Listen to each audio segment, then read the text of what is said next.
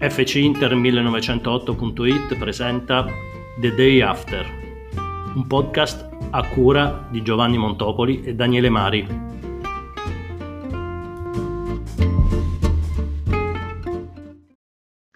Bentrovati amici di FC Inter 1908.it con The Day After, siete in compagnia mia di Giovanni Montopoli, di Daniele Mari. Ciao Daniele.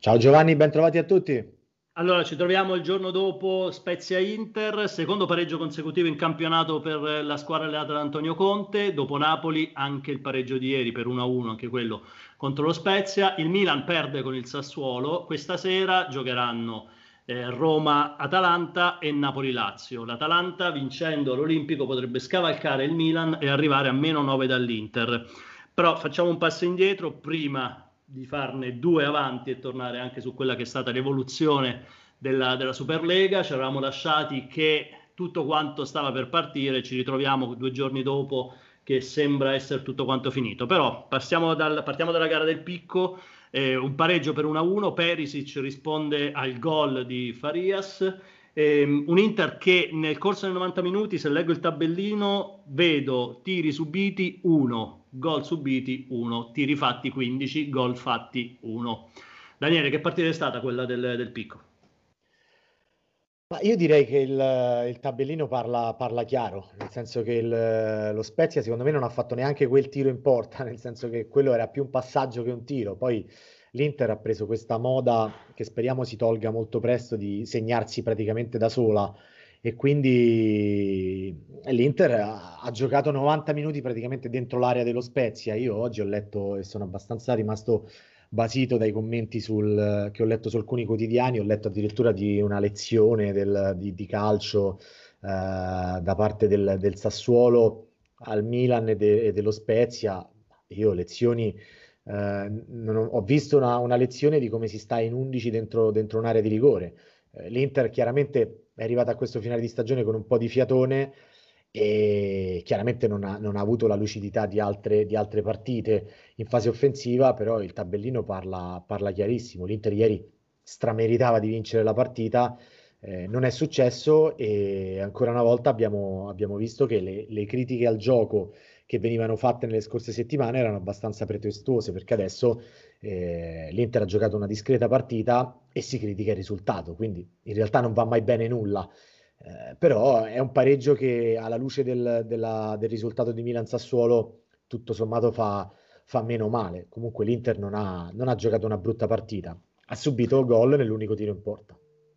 Non ha giocato una brutta partita nel complesso l'Inter dal punto di vista del gioco, però se andiamo ad analizzare i singoli possiamo parlare di gara sottotono da parte di Lukaku, gara assolutamente rivedibile da parte di Andanovic. Ehm, io credo, non vorrei parlare di, di problema Lukaku e nemmeno rito- far, far tornare in auge il problema portiere, però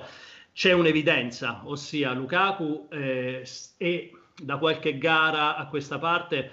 sembra un po' precipitoso eh, nelle conclusioni o comunque nelle giocate. Anche ieri comunque molto a servizio della squadra, però quell'occasione davanti a prove del, insomma non è, non è da lui sbagliare. Lui generalmente ci ha abituato a, a, ad errori ben diversi perché ne commette spesso di errori sotto porta, specie a tu per tu col portiere, però a campo aperto generalmente tu per tu contro il portiere con eh, in corsa non li sbaglia quei tiri. Poi, anche se voluto intestardire sul, sulla respinta, là, probabilmente è subentrato l'orgoglio. Di contro, Andanovic, siamo anche qui a un gol eh, su un tiro subito. Dici bene che non è un tiro quello di Farias, è più uno scarico eh, verso, verso, la porta. Eh,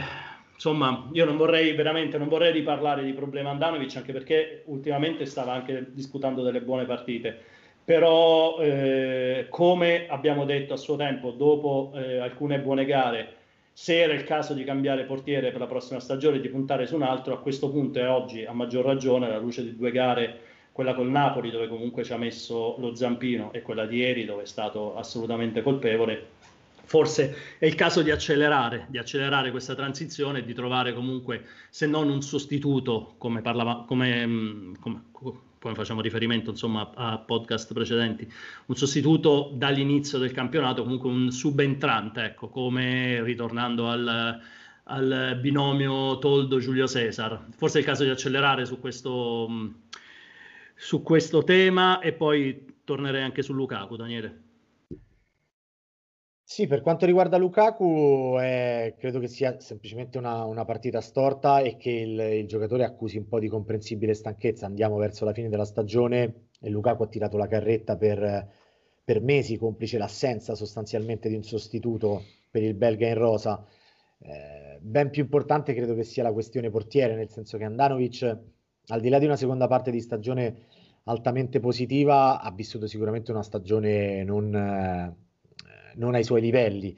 E credo che il problema per quanto riguarda Andanovic sia soprattutto un problema di reattività, cioè nel, nel, spesso e volentieri nelle partite non è sembrato reattivo sulle, sulle, conclusioni, soprattutto sulle conclusioni basse. E questo che era è una cosa normale eh, per un portiere alto come lui, tendenzialmente non era mai stato un problema perché anzi eh, Andanovic faceva della, della reattività un suo punto di forza, soprattutto sorprendente in base al,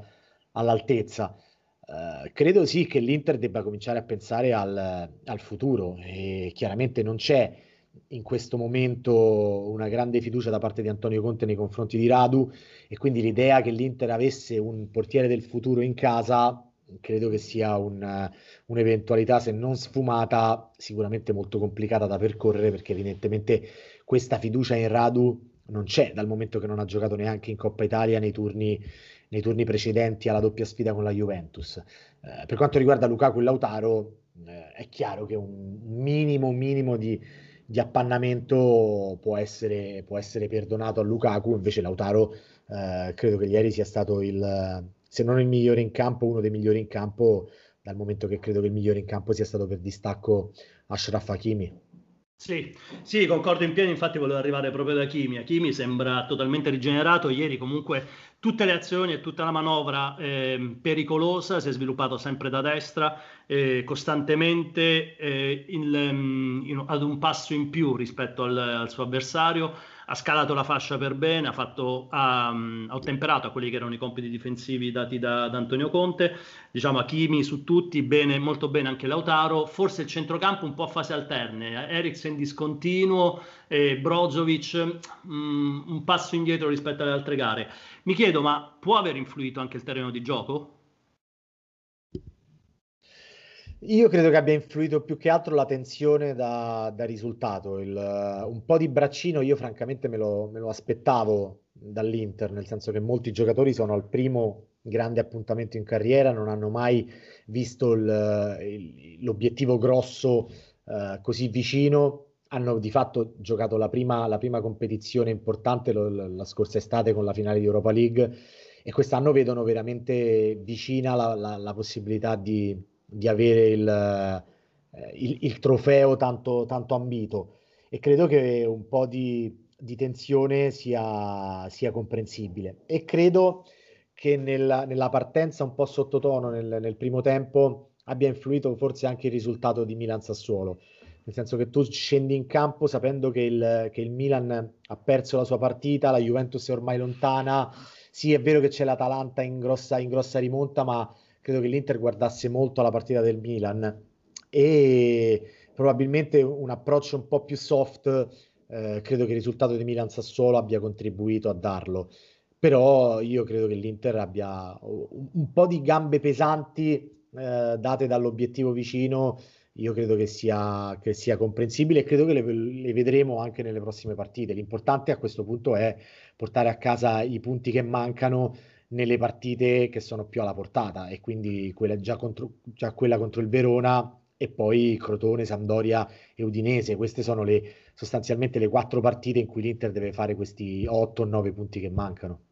Esatto, parliamo sempre di 8-9 punti, però dimentichiamo, anzi sottolineiamo anche che eh, dietro dovranno incrociarsi tra di loro, quindi noi diamo sempre per scontato che il Milan le vinca tutte o l'Atalanta le vinca tutte, ma sappiamo bene che il campionato vede noi scontrarci con Roma e Juventus, ma anche Milan e Juventus e la stessa Atalanta dovranno vedersela tra di loro e comunque avranno gare, gare importanti, impegnative. Andando al termine della gara, 90 minuti, dopo i 90 minuti, le parole di Antonio Conte hanno un po' fatto eh, sobbalzare i tifosi. Io la vedo in maniera abbastanza con un cauto ottimismo, cioè nel senso che le dichiarazioni del, del tecnico dell'Azzurro sul futuro eh, quindi al richiamo alla chiarezza dovremo sederci per valutare quelli che sono comunque quelle che saranno, eh, che sarà, quelli che saranno anche gli scenari societari, perché non si può rivivere un'annata come quella vissuta quest'anno con la proprietà che sembra intenzionata a cedere e tutto quanto. Io credo che sia un, un passo fisiologico quello del, del tecnico nerazzurro che vuole chiaramente e naturalmente chiarezza sul futuro, quindi si andrà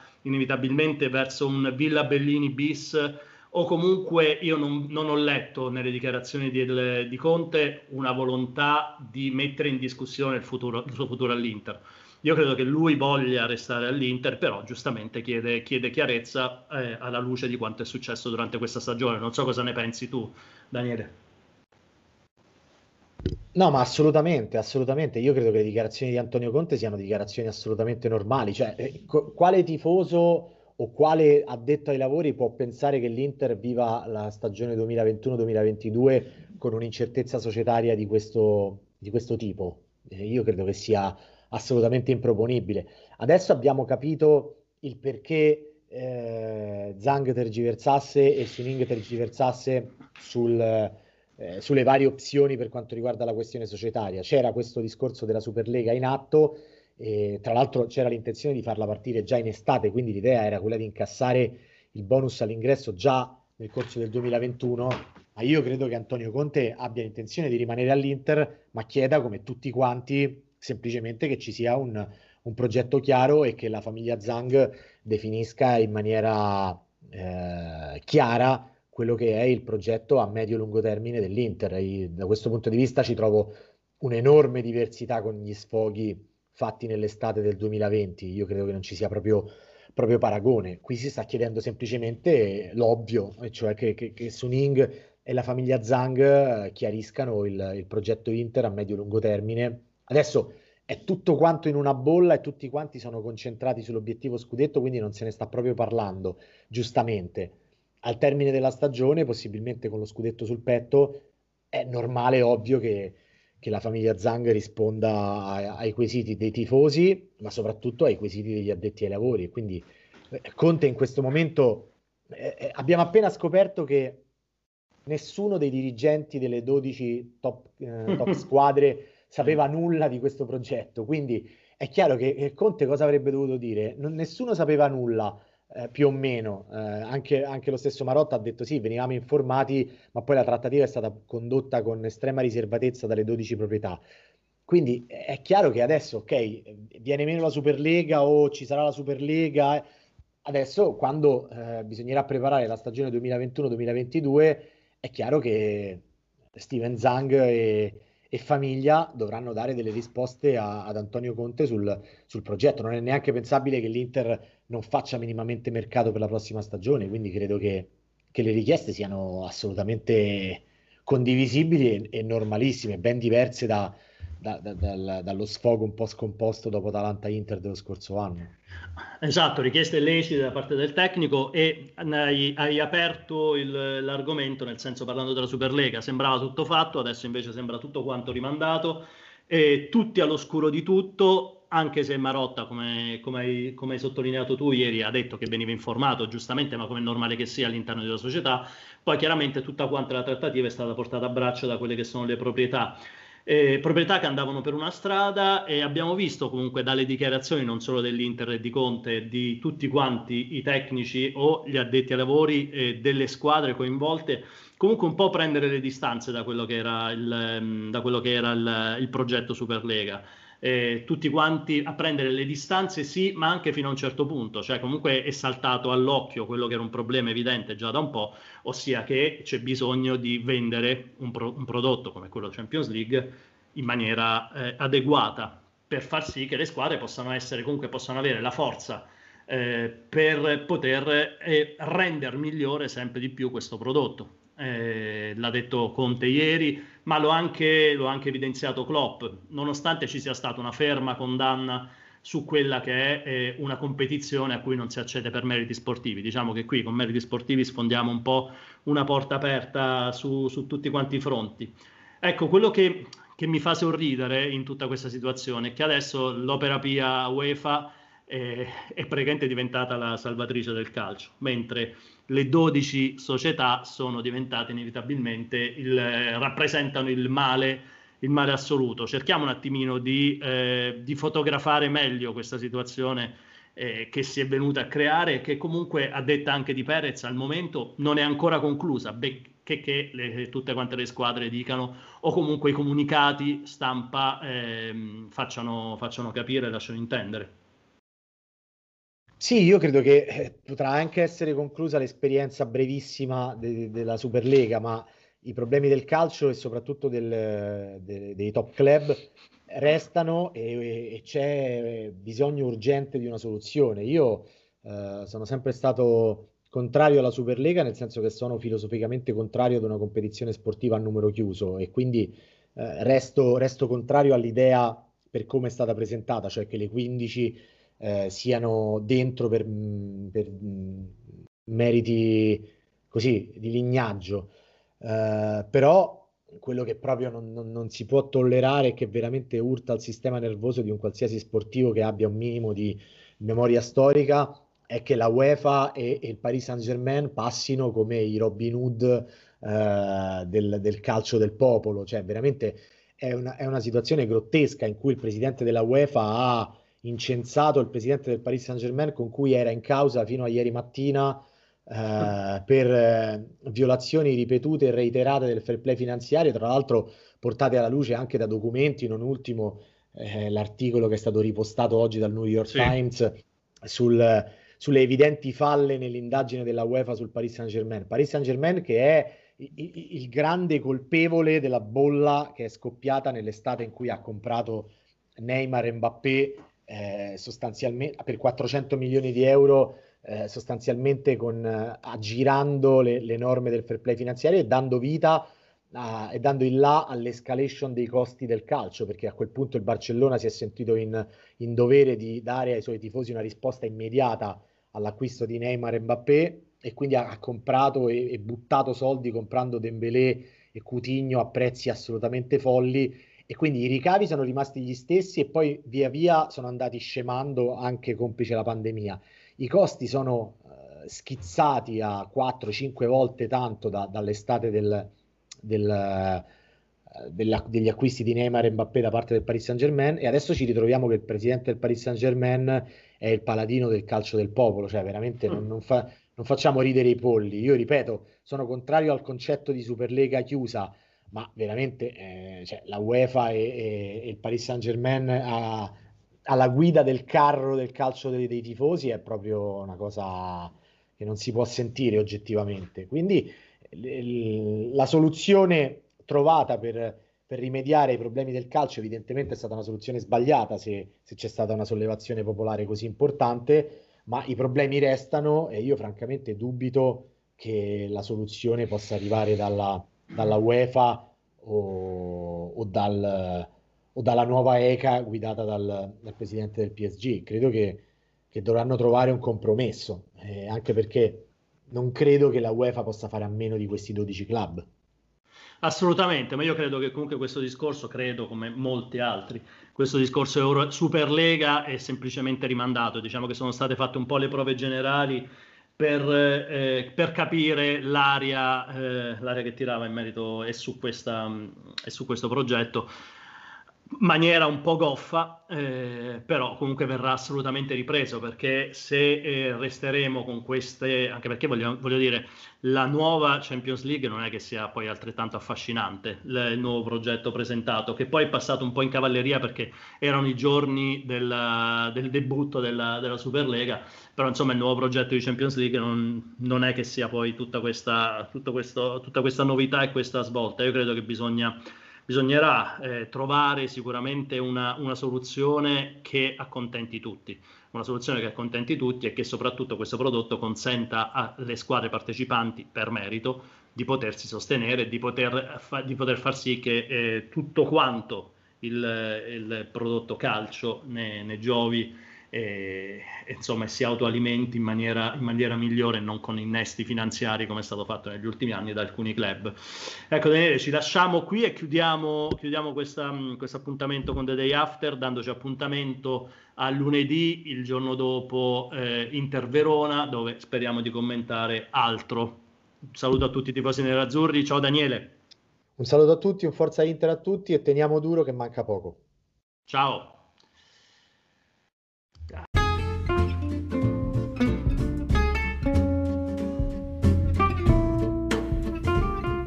Avete ascoltato The Day After, un podcast a cura di FC Inter 1908.it.